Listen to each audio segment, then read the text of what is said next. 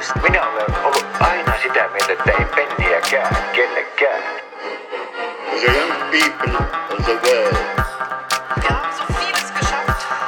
Wir schaffen das. China.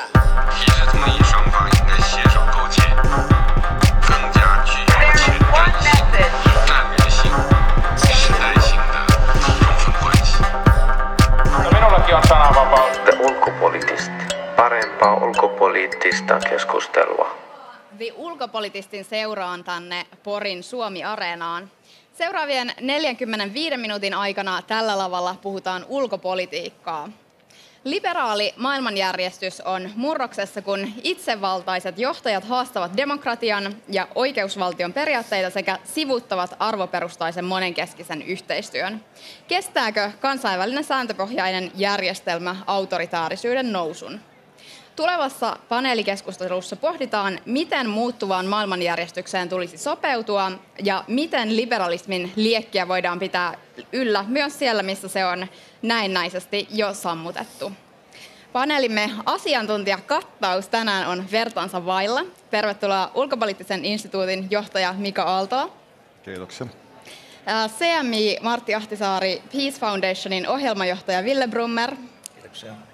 Sekä Tampereen yliopiston TAPRI-instituutin väitöskirjatutkija Peppi Heinikainen. Kiitos. Minun nimeni on Annastina Haapasaari ja olen The Ulkopolitisti-verkkolehden päätoimittaja.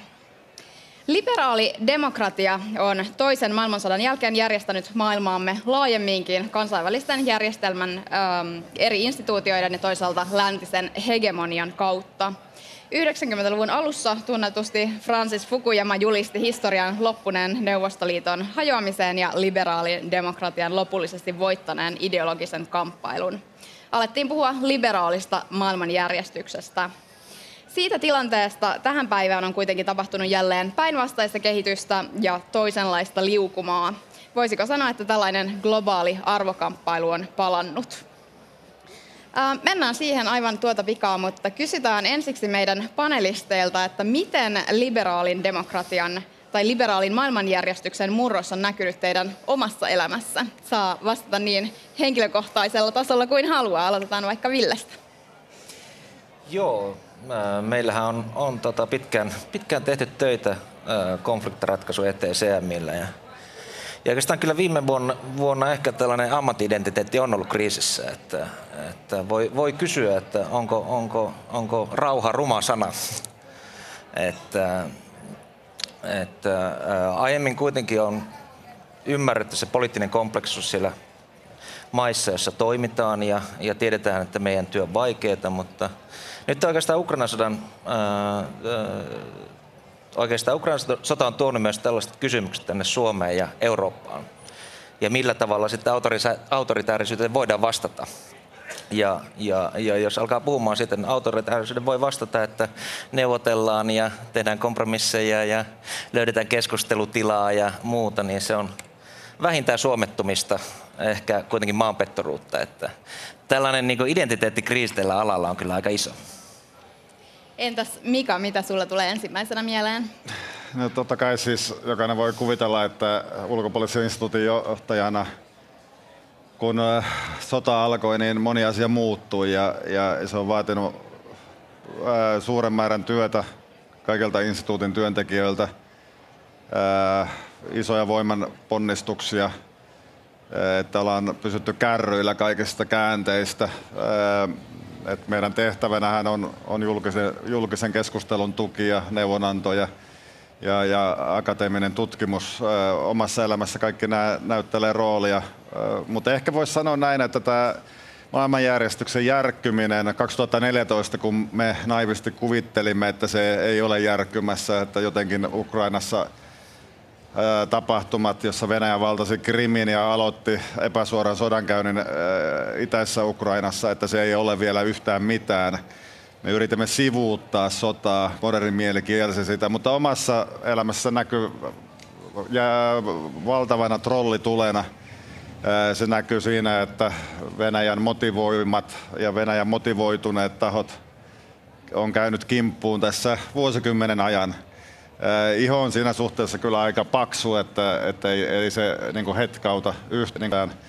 Mutta totta kai se näkyy suomalaisessa demokratiassakin, eli se on, kun se on digitalisoitunut, niin se on myös polarisoitunut ja erilaiset partisaanit on, on kovastikin liikkeellä. Ja, ja tässä suhteessa pitää niin kuin pyrkiä vakauttamaan, ja tätä on pyrkinyt tekemään niin kuin henkilökohtaisella tasolla asiantuntijakommenteissa.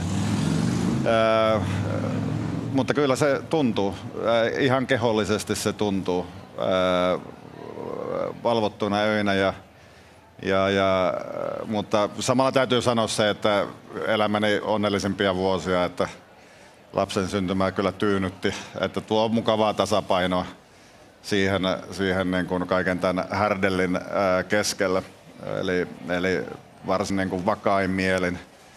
Tällä hetkellä kävin aamulla Lammessa uimassa ää, tuolla Nakkilassa. Meillä on mökki vuokrattuna siellä pariksi päiväksi. Ja huomasin, että vielä mutaa varpaiden välissä. Tota, en ehtinyt siistiytyä siinä määrin.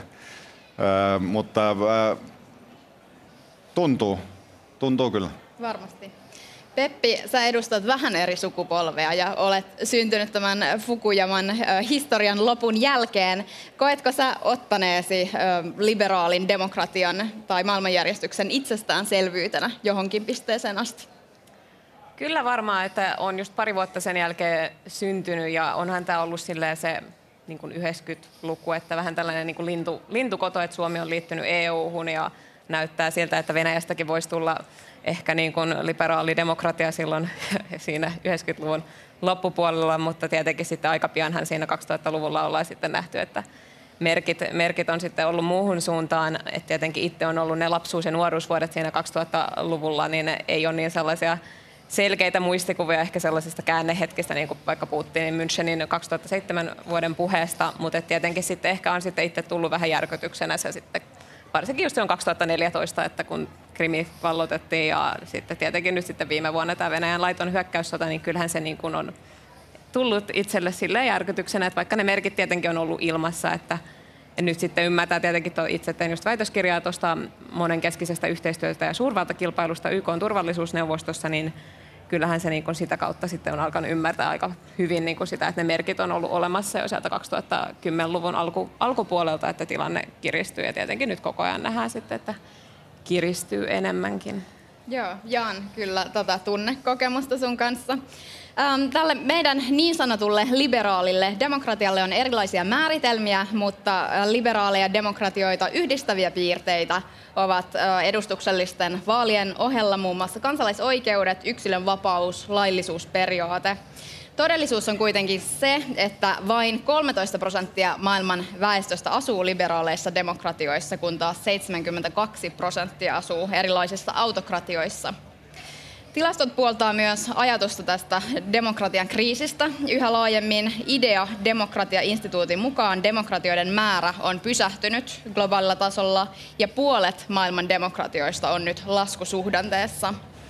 Peppi, miten sä analysoit näitä lukuja? Onko demokratian heikentyminen trendi, joka levi- leviää ja minkälaisin menetelmin tai mekanismein tämä voi tapahtua?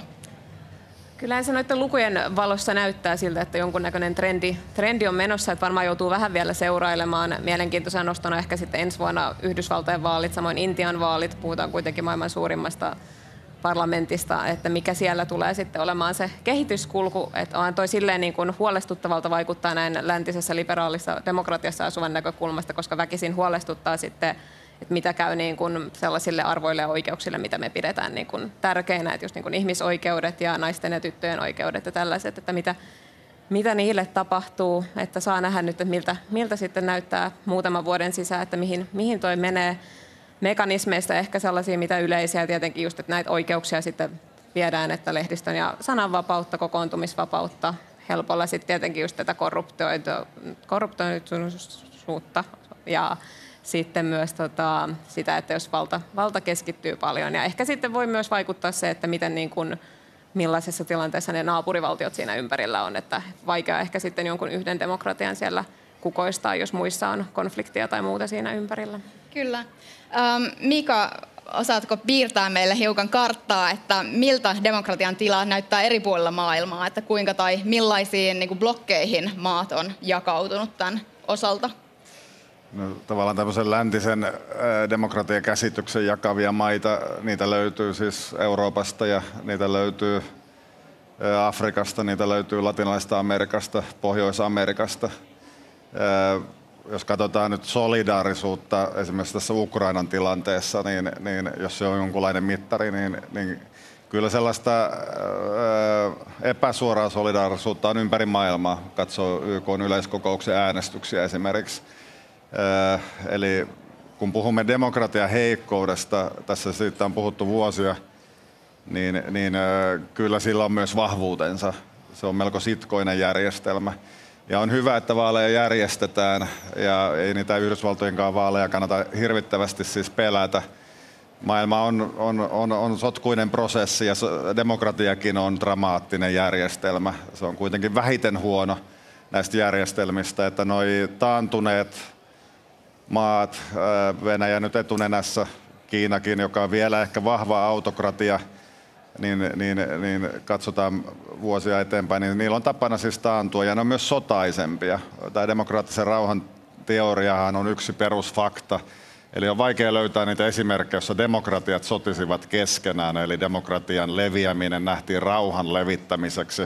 Jotenkin se puhti tästä vaan hävisi, että että esimerkiksi Euroopan unionin asiakirjoista se demokratia-sana hävisi suhteessa naapurustoon, ja se korvattiin sanalla resilienssi ja sen levit, levittäminen, ja siinä, siinä niin kuin jotenkin me menetimme sen, että demokratia pitää elää ja sitä pitää tehdä joka päivä. Ei se passiivisena säily, ja demokratia tällä hetkellä sykkii vähän muualla kuin vanhassa Euroopassa. Se esimerkiksi Ukrainassa on hyvin arvostettu käsite ja siihen pyritään. Missä se on siis elävänä läsnä? En, en puhuisi niinkään niin kuin liberaalidemokratian asteikoilla, vaan siitä, että missä sitä tehdään ja missä siihen osallistutaan ja missä sitä arvostetaan, eikä sitä pidetä vaan niin kuin passiivisena asiana, jonka jonkun, joku ulkopuolinen valtiovalta tuottaa, vaan, vaan miten se niin kuin paikalliselta valtiolliselle tasolle niin kuin elettynä prosessina saadaan, saadaan niin kuin tuottamaan parasta mahdollista tulosta. Ja minusta Suomi on tässä aika hyvä esimerkki, että, että kaikista heikkouksista huolimatta niin me ollaan aika lailla kärjessä monella mittarilla. Myös se kuuluisa onnellisuusmittari, niin kun teitä katsoo, niin huomaa, että onnellista porilaista väkeähän täällä on paikalla.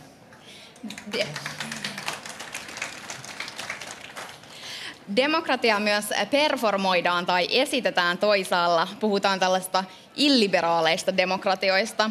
Ketä, äh, Ville, niillä huijataan? Onko se kansainvälistä yhteisöä, äh, omia kansalaisia vai jopa itseä? Jos jonkun valtaa pitävän joukon mielestä demokratia ei ole tavoiteltava, niin miksi kuitenkin halutaan ylläpitää tällaista illuusiota? No, mä en usko, että se ihan täyttä huijausta on. Että, että meillä C M I:ssä on kuitenkin pitkä historia ää, toimimista ei, ei, ei tätä demokraattisten toimijoiden kanssa, ja, ja ollaan päästy lähellä seuraamaan myös tällaisia transitioita, jotka, jotka on onnistunut ja epäonnistunut. Ja, ja ei, ei voi sanoa, että, et, en voi sanoa, että olisin nähnyt ikinä, ikinä paikkaa, jossa asiat olisivat täysin mustavalkoisia, vaan kyllä näillä, näillä ää, ää, ei puhtaasti demokraattisella johdolla on, on niin kuin ristiriitaisia ajatuksia ja tavoitteita. Toisaalta niin ne näkee, että, että jotain pitää tehdä, ää, ää, pitäisi muuntautua. Esimerkiksi en mä usko, että Moskovassa tällä hetkellä hirveän tyytyväisiä ollaan omaan hallintoon. Mutta toisaalta sitten, ää, mikä, mikä yleensä on sitten haasteena, on se, että, että nämä toimijat kuitenkin haluaisivat sitten pysyä vallassa. Ja, ja ää, ää, epädemokraattisissa maissa on sellainen ongelma, että silloin kun sä et ole vallassa, sut luultavasti tapetaan. Ja myös sun tota, lähipiirre tapetaan tai vähintään pistetään vankilaan. Ja ei ole löytynyt sellaista tapaa, miten tällainen transformaatio voitaisiin tehdä. Ää, toisaalta oikeudenmukaisesti, joka tarkoittaa sitä, että nämä johto pitäisi mennä vankilaan. Ja toisaalta sitten tavallaan käytännönläheisesti, jossa sitten tarjottaisiin tie siihen, että pystytään tekemään transformaatio. Että tämä on sellainen, sanotaanko, dilemma, mitä, mitä monessa maassa tämä johto koko ajan pyörittää päässä. Ja varmaan tällainen feikkaus on, on to, toisaalta feikkausta, toisaalta se on vähän niin kuin tällaista make it until you make, äh, fake it until you make it. Että, mutta se ei ole mustavalkoista mitenkään. Entä jos, jos ajatellaan ei vain niin kuin yksittäisten valtioiden tasolla, vaan myös laajemmassa kansainvälisen järjestelmän kontekstissa, niin Mika, kuinka liberaalin demokratian synty ja kehitys ja leviäminen näkyy sitten tämänhetkisessä nykyisessä monenkeskisessä järjestelmässä? No, kai ne perusarvot siellä, siellä niin kuin on sisään koodattuna niin sanotussa sääntöperäisessä maailmanjärjestyksessä. Ää, mutta se puhti on vähän poissa, eli, eli miten itse näkisin sen, että, että me olemme niin kuin unohtaneet, minkä takia demokratia on, on, on kuitenkin toimiva järjestelmä, mikä sitten tekee vetovoimaisen. Me unohdimme sen, että sitä on tärkeää myös levittää. Me vähän säikähdimme niin kuin Putinia ja toisaalta arvostimmekin, että hän toi Venäjälle vakautta. Niin ehkä siellä ei sitten tarvittukaan demokratiaa. Katsokaa, miten kävi. Eli olisi ehkä kannattanut niin kuin jatkaa aktiivisesti niin kuin Venäjän demokraatti, demokraattisten ryhmien tukemista. Y K-järjestelmän tasolla niin, niin siellä on omat ongelmansa, monenkeskeisyyden ongelmat, mutta ne perusideologiset asiat, mitkä kylmän sodan jälkeen just siinä Fukuyaman maailmassa, mitkä oli ne keskeiset asiat.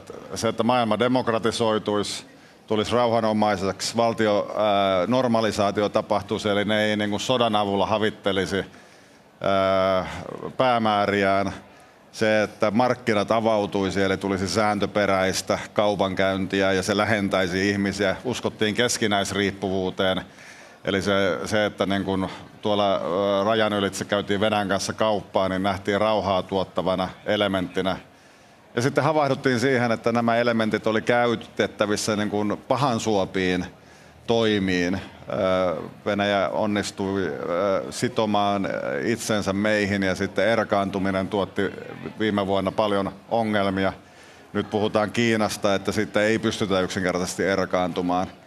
Eli mikä on tällä hetkellä se ideologinen sisältö meidän, meidän niin kuin maailmankuvassamme, kun nämä demokratisaatio, liberalisaatio, normalisaatio on niin kuin tipahtanut pois. Ja luulen, että me ollaan aika lailla käymistilassa, että ei ole sellaista niin kuin johtavaa tasoa, ja Yhdysvallatkaan tällä hetkellä tuota meille sitä, mitä se yleensä on tuottanut, tavallaan niin kuin mitä vapaus tarkoittaa. Riidellään siitä, että mitkä ovat vapauksien suhteet toisiinsa täällä vapaassa maailmassa. Eli meiltä on vähän tämä puhti hävinnyt ja se pitäisi saada palautettua. Sodalla on kyllä taipumus tuottaa yhtenäisyyttä ja solidaarisuutta, ja kun Venäjä sen aloitti, se ehkä ei tiennyt, mihinkä se lähtee. Ehkäpä tässä syntyy sitten sitä uutta sisältöä sille, että mitä demokratiat yhdessä kykenevät tekemään ja mikä niiden suhde on sitten autokraattisiin, yksinvaltaisiin järjestelmiin, erilaisiin sellaisiin. Ville on siinä oikeassa, että niitä on monenlaisia ja, ja, ja tukea heidän niin kuin transitiota kohti kestävämpää, rauhanomaisempaa, demokraattisempaa ää, tilaa. Ää, eli, eli miten siihen sitten päästäisiin. Ehkä niitä yhdeksänkymmentäluvulla yritettiin luoda, esimerkiksi suojeluvastuuperiaate luotiin, mutta sitten se kääntyi vähän niin kuin itseään vastaan. Meillä oli paljon, paljon niin kuin ajatuksia siitä paremmasta maailmasta, mutta se maailma, mihin me havahduimme kahdeskymmenesneljäs päivä helmikuuta, oli siis se, että sota on palannut naapurustoomme, laajamittainen sellainen. Ja sodan uhka lähiaikoina, lähivuosikymmeninä on koholla eri puolilla maailmaa. Sääntöpohjainen järjestelmä on taannut vaihtelevin tuloksin vakautta maailmaan, mutta pitänyt auki ainakin jonkinlaisen keskusteluyhteyden valtioiden välillä. Nyt kuitenkin, niin kuin Mika sanoit, niin Yhdysvaltain hegemonia heikkenee ja globaali hallinta on sitäkin kautta yhä, yhä vaikeampaa ja myös jatkuva järjestelmän perusperiaatteiden ja sääntöjen rikkominen murentaa sitä. Toimintaedellytykset hallituksen välisille monenkeskiselle yhteistyölle eivät ole enää samat, eivätkä varmasti tule samanlaisiksi enää palaamaan. Viime aikoina erityisesti Y K:n turvallisuusneuvostolle on latautunut odotuksia ja paineita, joihin se ei pysty vastaamaan. Peppi, sä oot erikoistunut tutkimuksessasi monenkeskiseen kansainväliseen järjestelmään, niin onko Y K tullut tiensä päähän vai voidaanko nykymuotoista Y K:ta turvallisuusneuvostoineen uudistaa? Kyllä mä niin sanoisin, että Y K:n turvallisuusneuvosto on täysin oikeutetusti vuosia kritisoitu. Me ollaan nähty nyt tota, esimerkiksi Syyrian sisällissodan kanssa, että turvallisuusneuvosto ei pysty, ei ole pystynyt niissä niin kuin tärkeissä hetkissä tekemään päätöksiä Kiinan ja Venäjän veto-oikeuksien käytön takia. Ja samoin tietenkin nyt onhan se aika absurdia, että Venäjä oli alkuvuodesta Y K:n turvallisuusneuvoston kiertävänä presidenttinä, kun he ovat hyökänneet toiseen maahan. Niin kyllä se kritiikki niin kuin Y K:n turvallisuusneuvostoa kohtaan on täysin oikeutettu. Kuitenkin haluaisin nostaa esille, että tästä laittomasta hyökkäyssodasta huolimatta, niin sen jälkeen on tehty päätöksiä ihan melkein yhtä paljon kuin aiempinakin vuosina. Eli siellä niin kuin on yhä ne toimintaedellytykset olemassa. Ja kyllä mä niin kuin sanoisin, että Y K koko instituutiona on yhä erittäin tärkeä, ja ne muut, muut elimet siellä toimii paljon paremmin ja tekee merkityksellistä työtä, niin kuin vaikka just yleis, yleiskokous on tehnyt merkittäviä päätöksiä. Mutta tietenkin se, ja se, myös sitten, että tietenkin ei meillä tällä hetkellä ole mitään vastaavaa niin kuin korviketta, mikä voisi Y K:n kaltaisen roolin maailmassa ottaa. Että tietenkin olisi ihanaa, että se turvallisuusneuvosto saataisiin uudistettua. Se olisi erittäin tarpeen ihan silläkin, että se ei enää kuvasta sitä, niin kun, tai kun se kuva, tällä hetkellä kuvastaa sitä toisen maailmansodan voittajavaltioita, mutta ei vastaa niin kun nykytilannetta, että se pitäisi olla edustavampi just niin kun Afrikan ja ylipäätänsä globaalin etelän suhteen, mutta ei tällä hetkellä eniten ainakaan näe, että uudistusta voisi tapahtua, koska se vaatisi kuitenkin sitten, että kaikki pysyvät jäsenet sen muutoksen haluaisi, enkä usko, että edes länsi, länsimaat sitä haluavat. Onko lyhyesti lisättävää, Ville, Mika? Siis Y K on pystynyt tekemään joitain asioita, esimerkiksi toi Ukrainan viljavienti on saatu jossain määrin jatkumaan Venäjän, Venäjän niin kuin saarosta huolimatta. Siinä toisaalta on sitten niin kuin uhrattu vähän merioikeussopimuksen perusperiaatteita, mutta on saatu niin kuin paikkaratkaisuja tehtyä. Siellä Syyriassakin saatiin humanitaarista tilaa järjestettyä. Ja pitää muistaa, että Y K toimi siis kylmän sodan aikana kaksinapaisessa maailmassa. Kuitenkin se oli tärkeä, tärkeä niin kuin foorumi. Ja jos nyt oikein niin kuin maailman merkkejä luen, niin me ollaan siirtymässä uudestaan kaksinapaiseen maailmaan. Ja niin kai sillä on, on niin kuin perinteitä siinä, siinä toimia. Eli tämä Kiina, Yhdysvallat, länsi, Kiina-keskeinen maailma, niin, niin, niin pystytään luomaan jonkunlaisia ää, ratkaisuja pahimpiin ylilyönteihin. Mutta sodan ja rauhan kysymyksissä epäonnistuttu. Ää, ja sitten toisaalta näissä laajenevissa asioissa ei ehkä olla saatu niin kuin tarpeeksi ää, luotua sellaista hyvää dynamiikkaa. Ää, ilmastonmuutos on jotain saatu aikaan, mutta onko saatu tarpeeksi? Sitten uudet ihmisten elämään paljon liittyvät asiat, niin kuin tämä digitaalinen sfääri. Siinä ollaan vasta niin kuin aloittamassa asioita. Epäonnistuttiin pandemiakontrollissa. Se pääsi livahtamaan Wuhanista joka puolella maailmaa.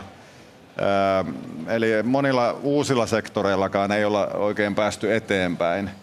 Eli kyllä tämä moninkeskeinen maailma saattaa hapertua valtapolitiikan noustessa niin kuin keskeiseen rooliin ja suurvaltojen kamppaillessa omista tonteistaan. Ja, ja se on vaan niin kuin se synkkä fakta, joka pitää niin kuin ehkä tunnustaa ja siihen niin kuin sopeutua.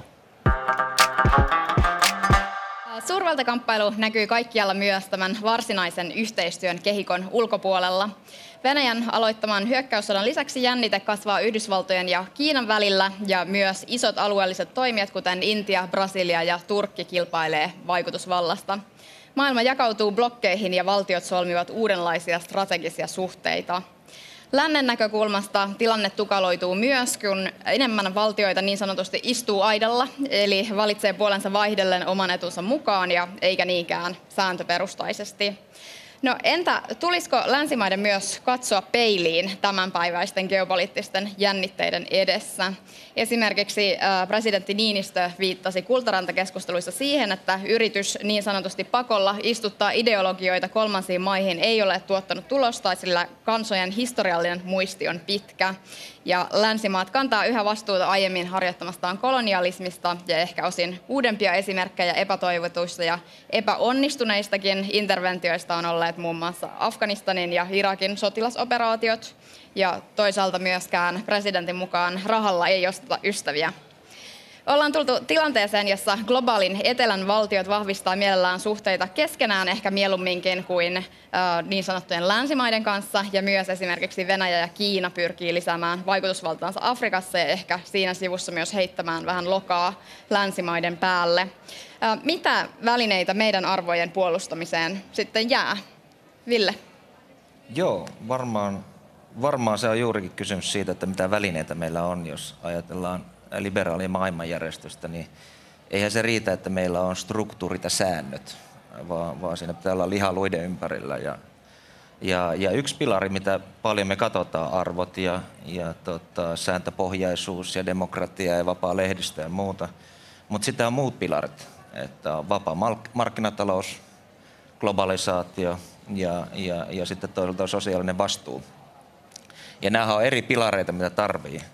Ja, ja ehkä jos vähän kritiikkiä voisi heittää on se, että, että tällä hetkellä musta tuntuu, että me yritetään viedä tätä ensimmäistä pilaria ää, ää, eristämällä nämä valtiot näistä kolmesta muusta pilarista, jolle heille ei luoda mitään insentiivejä sitten tulla mukaan tähän, tähän tota, systeemiin.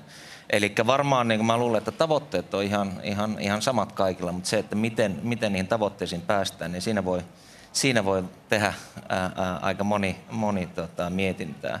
Ja sitten oikeastaan tähän maailmanjärjestykseen. Mun mielestä se on ihan hyvä, että on, on, on, on, on enemmän, enemmän ää, ää, napoja maailmassa.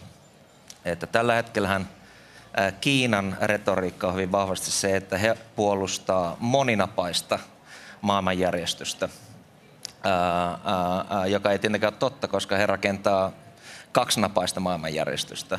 Mutta sitten on hirveän määrä valtioita, jotka aidosti haluaisi moninapaisen maailmanjärjestyksen. Että on, on valtioita, jotka ei aidosti haluta, halua valita, valita tota, Kiinan ja, ja, ja U S A välillä tulevaisuudessa. Venäjä on ollut yksi näistä championista aikaisemmin. Sen vaikutusvalta tällä hetkellä globaalisti on todella heikko. Mutta siellä on muita. Afrikassa Intia on, on varmaan suurin, Brasilia, ää, Afrikan maat ja, ja, ja Persianlahden maat.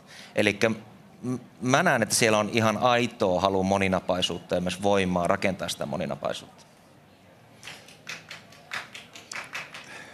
Joo, siis mä, mä itse huolissani siis siitä napaisuuksien niin kuin, ristiriidoista, että tämä sääntöperäisyys hän oli sitä, että on, on, on olemassa tietyt säännöt, jotka mukaan niin kuin toimitaan ja pelataan ja niihin kuuluu esimerkiksi se, että ei saanut niin kuin sotia anastaa naapureittensa alueita.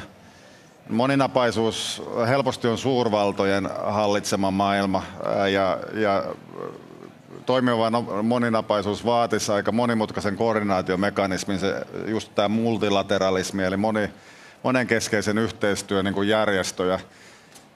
Jokainen voi ymmärtää, että jos pelaatte niin kuin lautapeliä, jossa on monta pelaajaa, niin se on vähän hämmentävää ja se aiheuttaa helposti sekaisuutta. Ja siitä saattaa olla seurauksena niin kuin ongelmia ja konflikteja. Et mä en itse niin kuin kannata maailmanjärjestyksen muutosta juuri siitä syystä, että usein se tapahtuu ainoastaan sarjojen sotia kautta. Eli, eli siinä on niin paljon valtaa liossa, että se, se ei tapahdu rauhanomaisesti. Historiasta tuskin löytyy rauhanomaisia maailmanjärjestyksen muutoksia. Ei edes Neuvostoliiton romahtaminen ollut sellainen. Siinä, siinä oli paljon sotkuja ja sitten iso sota Persianlahdella, joka, joka niin kuin asetti sen, sen niin kuin sääntöperäisyyden. Silloin mentiin vapauttamaan Kuvait, koska Irak oli sen vallannut. Silloin asettiin se sääntö valtion normalisaatiolle.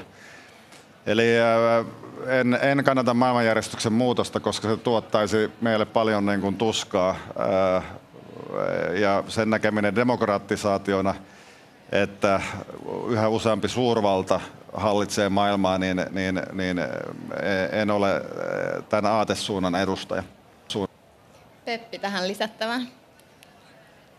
Ei juurikaan, että sitä jäin just ehkä, niin kuin niistä puhuttiin, että mitä, mitä keinoja, että se on tosissaan, että vaatii varmaan niin kuin Että ehkä ollaan, niin kuin just Ville sanoi, niin tehty vaan niin kuin jotain yhtä, yhtä pilaria sieltä, että pitäisi löytää vähän sitten sitä, miten niitä meidän arvoja ja niitä, tietenkään ei niitä voi väkisin tuputtaa, mutta itse ainakin kokeneena sellaisina aika tärkeinä, niin just, että miten sitten vastataan siihen, että kun Venäjä ja Kiina sitten pystyy helpommin niitä sitten olemaan silleen, että tuossa nyt teille vähän jotain ja te olette sitten meidän taskussa, niin just se, että kun meillä on sitten vähän eri, että ei voida ihan samoilla ehdoilla tarjota, niin just se, että mitä keinoja sitten keksitään siihen, että pystytään niitä meidän arvoja vielä niin kuin itse edustamaan ja sitten edistämään maailmalla.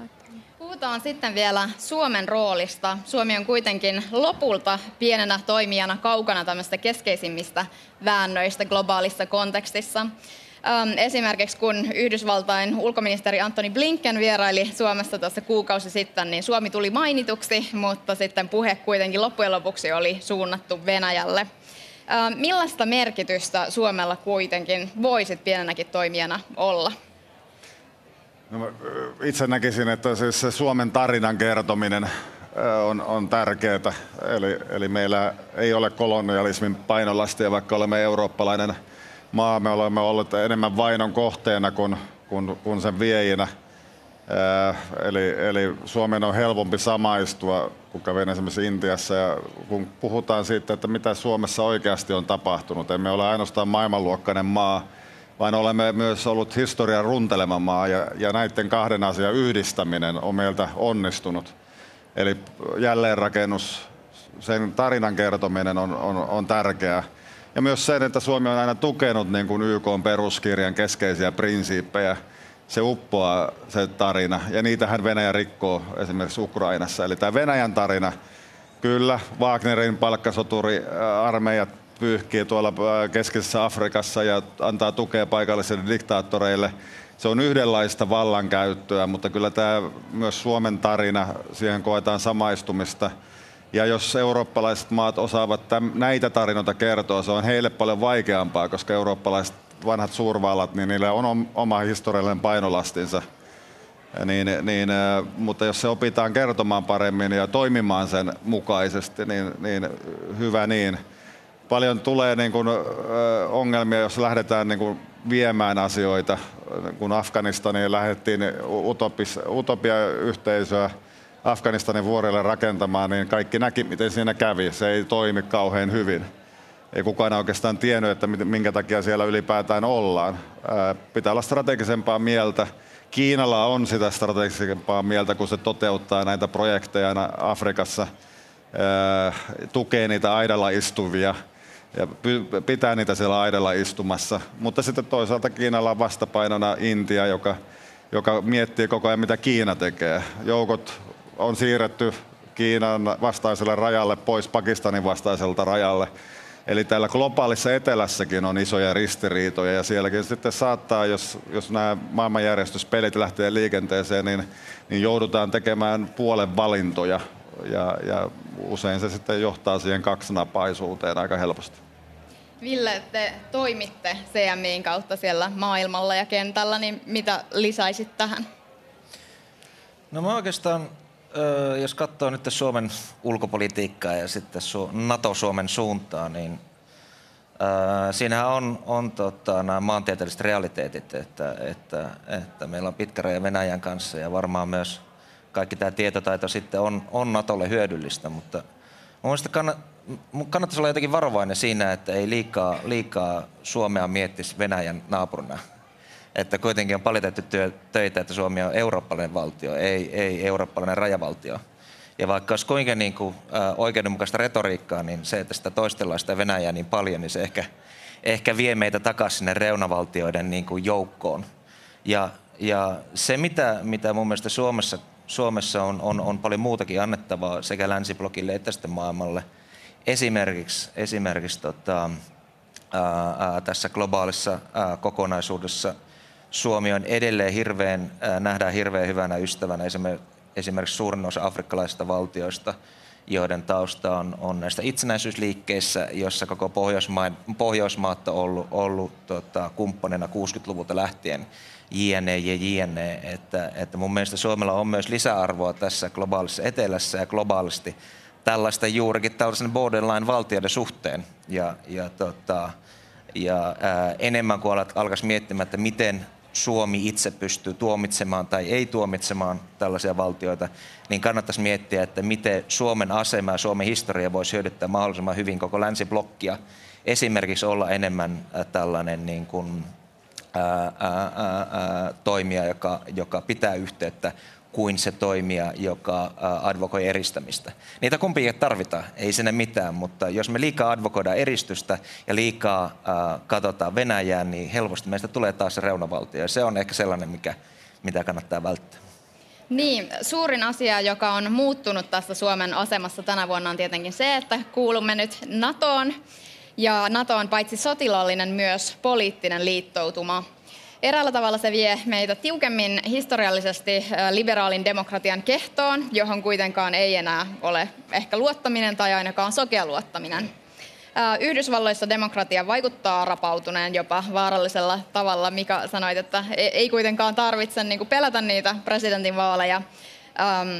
Sitten myös Turkin ja Unkarin oikeusvaltiokehityksestä saatiin omakohtaista kokemusta NATO-jäsenyyden hyväksymisprosessin aikana. Mitä tällainen kehitys tarkoittaa sit Suomelle? Peppi? Ehkä just osoittaa sen, että ei voida ottaa niin kuin itsenä, itsestäänselvyytenä. Että vähän niin kuin sanoin, että itsellä just silloin lapsuus- ja nuorisvuosina on ollut itsestäänselvyys, että olisi tällainen kaunis liberaalien demokraatioiden maailma, mutta just se, että se ei ole niin kuin itsestäänselvyys myös meillä kotona. Että just kun puhutaan myös arvoista ja muista, niin se, että meidän pitää tehdä niiden eteen töitä myös niin kuin kotona ja täällä meidän liittolaisten kesken, että Että niin kuin ollaan nähty, että myös just niin kuin Euroopan unionin sisällä on, on huolestuttavaa kehityskulkua ja tällaista, että, just, että tehdään koko ajan työtä niin Suomessa kuin muuallakin siihen, että niin kuin ei päästetä tätä järjestelmää rapautumaan niin kuin meillä. Kyllä mä luulen, että yksi iso kysymys, mikä tulee tässä seuraavien vuosien aikana, on, on E U-laajentuminen. Ja, ja toisaalta on ollut paljon kritiikkiä siitä, että... että tota, E U on päästetty valtioita, jotka ei ole vielä ihan ollut niiden standardien mukaista, jonka jälkeen on, on, on tuonut Eurooppaan aika paljon haasteita. Mutta ää, ajatellen ää, Ukrainaa, ää, Moldovaa ja, ja varmaan Balkania sitten ää, toisessa aallossa, niin mä en usko, että strategisesti Euroopalla on aikaa odottaa, että kaikki sään, sää, kaikkia sääntöjä noudatetaan, koska ei, mä en usko, että, että nämä kansalaiset esimerkiksi Ukrainassa Ää, ää, ää, jaksaa odottaa kaksikymmentä vuotta, että ne saisi sitten turvatakuut Euroopasta. Eli tämä on oikeastaan se yksi iso, iso kysymys, mitä, mitä Euroopassa pitää aika paljon miettiä ää, seuraavien ehkä viiden vuoden aikana. Joo, siis toi E U:n laajenemisprosessi ja syventyminen, että, että tietenkin siinä on, on ollut vaiheita ja eri maissa se on näkynyt eri tahtisuutena. Mainitsit Unkarin, joka harjoittaa niin sanottua rauhanpolitiikkaa, dialogipohjaista politiikkaa Venäjän kanssa. Maan oma oikeusvaltiokehitys, lehdistön vapaus ja muu on, on, on vähän jäänyt huonoon kuntoon. Ja, ja kysymys siitä, että mitä me voimme sille tehdä, niin se on se kysymys. Toimivien instrumenttien luominen suhteessa Unkariin. Me olemme sen liittolaisia E U:n ja, ja Naton kautta. Turkki on toinen tällainen tapaus. Natossa on kaksi tällaista hankalaa maata, joita, joita kannattaa aina seurata. Ne on Ranska ja Turkki. Yhdysvallat ehkä mukaan lukien. Eli, eli pitää tietää, mitä Ankarassa tapahtuu, mitä Pariisissa ajatellaan, mitä Washingtonissa ajatellaan, jotta voidaan niin kuin Suomen etua varjella. Ja, ja Suomen etuuhan liittyy meidän oikeusvaltioperiaate, meidän tasa-arvoinen yhteiskunta, ja niiden varjelu ja suojelu. Se on se meidän ykkösprioriteetti. Mitä sitten muualla tapahtuu? Ehkä se Niinistön ajatus siitä, että rahalla ei pysty asioita ostamaan. Asioita ei voida viedä naivisti, niin, niin, niin liittyy siis siihen, että pitää ankkuroida Suomi, Pohjola, lähialueet ja katsoa sitten, mitä me voimme yhdessä muiden kanssa tai omin käsin tehdä suhteessa muuhun maailmaan.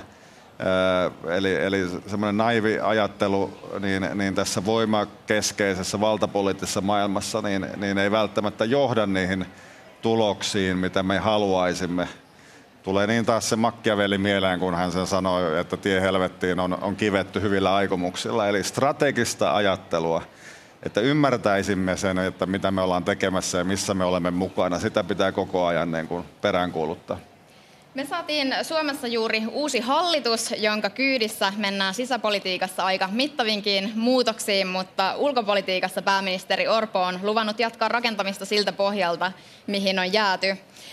Ulko- ja turvallisuuspolitiikan alivaltiosihteeri Kai Sauer nosti Hesarin haastattelussa kuitenkin esille neljä ponnistusta, jotka Suomen ulkopolitiikassa tulee eteen alkavalla kaudella.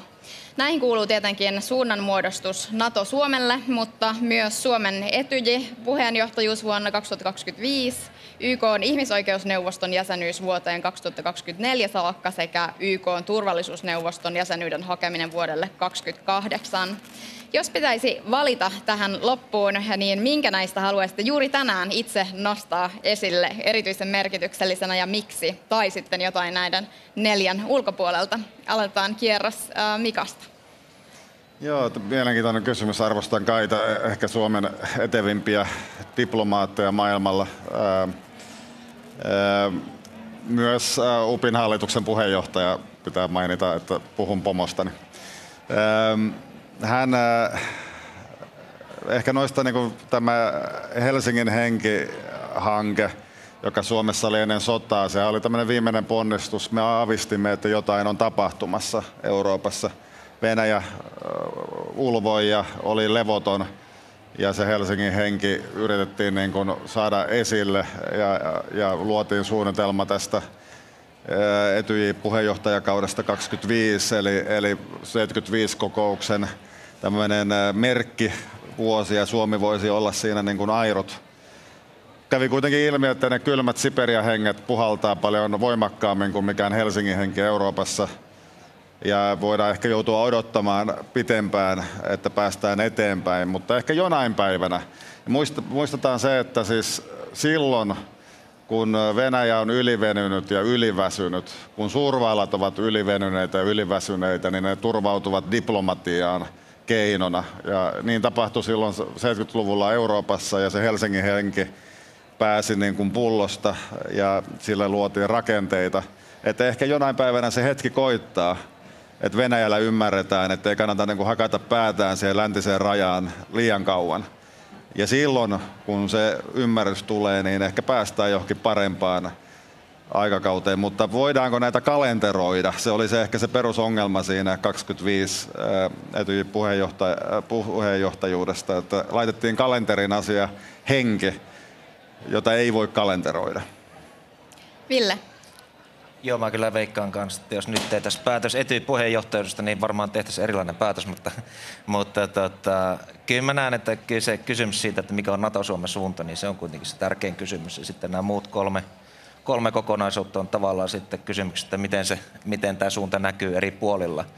Ja se oli ehkä, se on, öö, öö, meillä oli nyt vaalit, vaalit ja tota, öö, NATO-prosessi oli tosi nopea ja, ja mun mielestä henkilökohtaisesti ihan hyvä, että sinne ei niin hirveästi keskusteltu, että mentiin vaan sisälle, että ei, ei aina tarvi jutella. Mutta mun mielestä on hienoa, että nyt on presidentinvaalit. Ja se on musta sellainen hieno areena sitten puhua ulkopolitiikasta ja miettiä NATO-Suomen suuntaa ja muuta. Että toivottavasti sitten kaikki media ja ulkopolitiikasta kaikki muu osaa sitten oikeasti käyttää tätä tilaisuutta hyväksi, että, että nyt voi sitten, kun ollaan Natossa, niin aidosti myös miettiä, että mitä se tarkoittaa ja mihin halutaan mennä. Ja tämä on minusta erinomainen platformi. Eduskuntavaaleistahan tämä keskustelu puuttui täysin, että se Joo. on rajattu niin kuin ulos. Että visioita. Se on ihan hyvä. Ei se. No, mutta on hyvä joskus vähän niin kuin puntaroidakin. Kyllä, mutta nämä presidentinvaalit on nyt sellaiset, että ne antaa minusta sen tilan sille. Mm. Ja se kannattaa käyttää minusta hyväksi.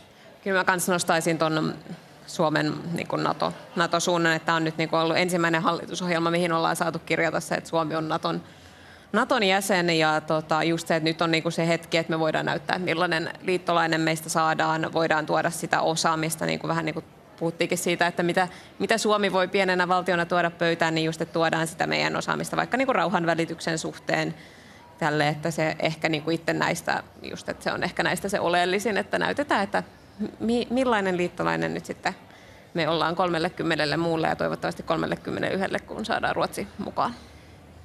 Paljon kiitoksia tästä keskustelusta Peppi Heinikainen, Ville Brummer ja Mika Aaltola. Kiitoksia. Kiitos. Kiitos myös oikein paljon yleisölle. Oikein antoisaa Suomi Areenan ja Suomen kesän jatkoa.